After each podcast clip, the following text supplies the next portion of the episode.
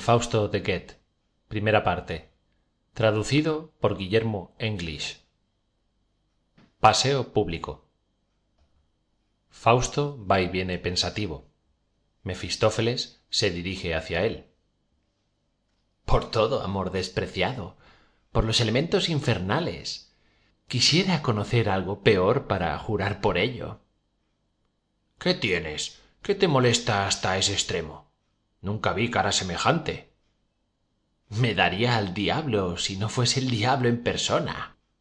Se te ha descompuesto algo en la cabeza a fe mía te sienta bien irritarte como un loco.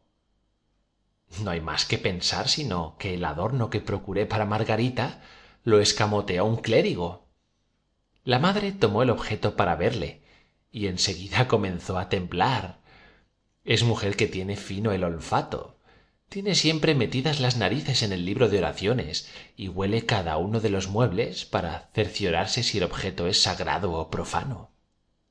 En cuanto al adorno sospechó claramente que no era cosa bendita. Hija mía gritó el bien mal adquirido aprisiona el alma y consume la sangre. Lo dedicaremos a la madre de dios y nos regocijará con el maná del cielo hizo un gesto la pequeña margarita pensando para sí.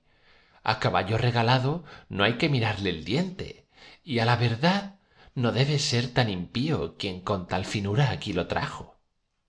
La madre hizo venir a un sacerdote y apenas enterado de la broma brilló la alegría en su semblante. Habló y dijo habéis pensado bien. El que renuncia gana. La iglesia tiene buen estómago se ha tragado países enteros sin sufrir por ello empacho sólo la iglesia mis queridas señoras puede digerir el bien mal adquirido. Ese es caso general. Un judío y un rey pueden hacer lo mismo. Inmediatamente coge la cadena el collar y la sortija como si fuesen cosa baladí y sin dar gracias ni más ni menos que si se tratase de una cesta de nueces las promete todo género de recompensas celestiales. Y con esto se fueron muy edificadas. Y margarita está intranquila. No sabe ni lo que debe ni lo que quiere. Piensa en las joyas noche y día y más aún en quien se las trajo. La ansiedad de mi amada me lastima. Procúrala en seguida nuevas joyas. Las primeras en verdad no eran gran cosa claro está. Para el señor todo es juego de chiquillos. Hazlo y cumple mi gusto. Acércate a su vecina. No seas un diablo para poco y proporciona un nuevo aderezo. Sí gracioso señor con toda el alma. Fausto se va.